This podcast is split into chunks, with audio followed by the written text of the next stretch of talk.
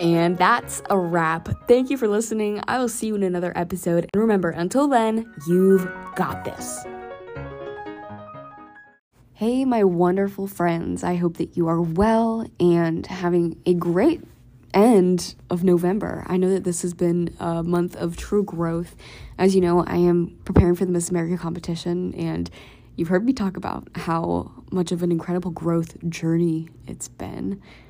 Like I said, it's not always sunshines and rainbows, and something that I've really leaned into is the power of struggle.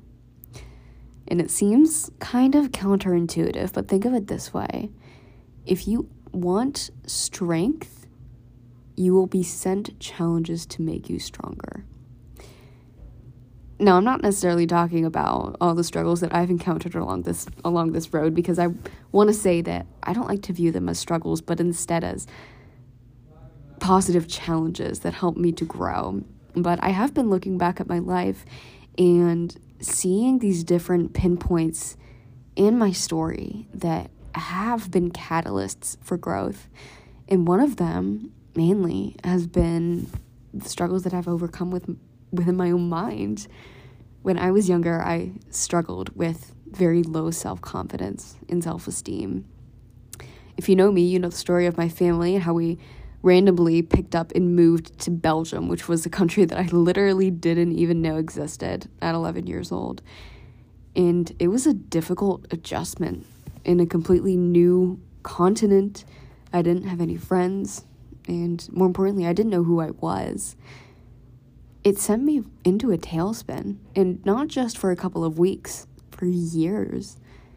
I became detached from the the person that I was, and I started to let my circumstances morph me into something that I thought other people wanted to see. So in my school, for example, everyone, it's kind of like the the proverbial story of the kid who starts to dress differently to fit in with their friends or act in a certain way. And I, I was that person. I started doing things that, like I said, I thought people wanted me to do, because I, what I really wanted was that acceptance and that confidence that I thought certain actions or outfits or people would give me. And I didn't realize that the ultimate confidence comes when you are truly content and excited about who you are and what and who you are becoming. And I didn't have that. So along with a true lack of self-confidence, uh, my mental health really be- was was struggling, and it was it was difficult. If you've done a workshop with me, uh, you know that I used to struggle with self-harm, and that was something that really overtook my life. And now that I think of it, I I obviously regret it, and I it's difficult to put myself back in that mindset, because I have changed so drastically from that lost, unconfident version of myself. But I love her. I, I love who she was. Uh, I love the struggles that made her into who I am and everything that she endured, because she's part of my story. But that doesn't mean that I have to give her power over who I am. But I certainly do appreciate everything about her, and I honor the journey that I've gone on and the path that I've walked. But those struggles that I faced, it they were probably one of the most difficult things that I had to overcome, because not only was I surrounded by negative influence and in a very, very, very difficult time in my life when I didn't see the light at the end of the tunnel, but I had all these voices in my head telling me that that was the right thing to do, because I didn't I, I didn't have another role model pushing me in the right direction until I sought one out. And I started, and, I, and I'll tell you the exact story. I um I had a school counselor kind of just bring me out of it. I, it was like a, it was a moment when my brain just clicked, and I decided that I didn't want to be that person anymore. I didn't resonate with who I was or what I was allowing myself to become. And I realized that I had purpose and potential far beyond the place that I was in. And I started to give power to the positive stories in my life instead of the negative ones. When before I used to give power to the time that I failed at something or was incompetent or did something wrong or made a mistake. I started to give power to the stories where I did succeed, that I did help that little lady cross the street, or maybe I did well on a test. And by giving power to those stories, that was the first step that allowed me to start to realize that I was capable of more and that I could become something different than the thing that I was. And that was the most empowering realization that I've ever had. That's what really led me to start become interested in self-development and personal growth, and this idea of truly honing into your actions and your habits and your thoughts and being so intentional, because intentionality is what crafts greatness, in my opinion. So anyways, that's a lot of big words to just say. I was knocked out of it, and I decided to take my life in a more positive direction. And I like to say that I haven't looked back since.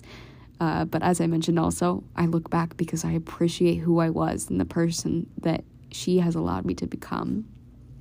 I wanted to share this because I want you to know that if you're struggling with your mental health or with something in your life, or you're feeling out of sorts like a fish out of water, I, I know how you feel, and you're not alone.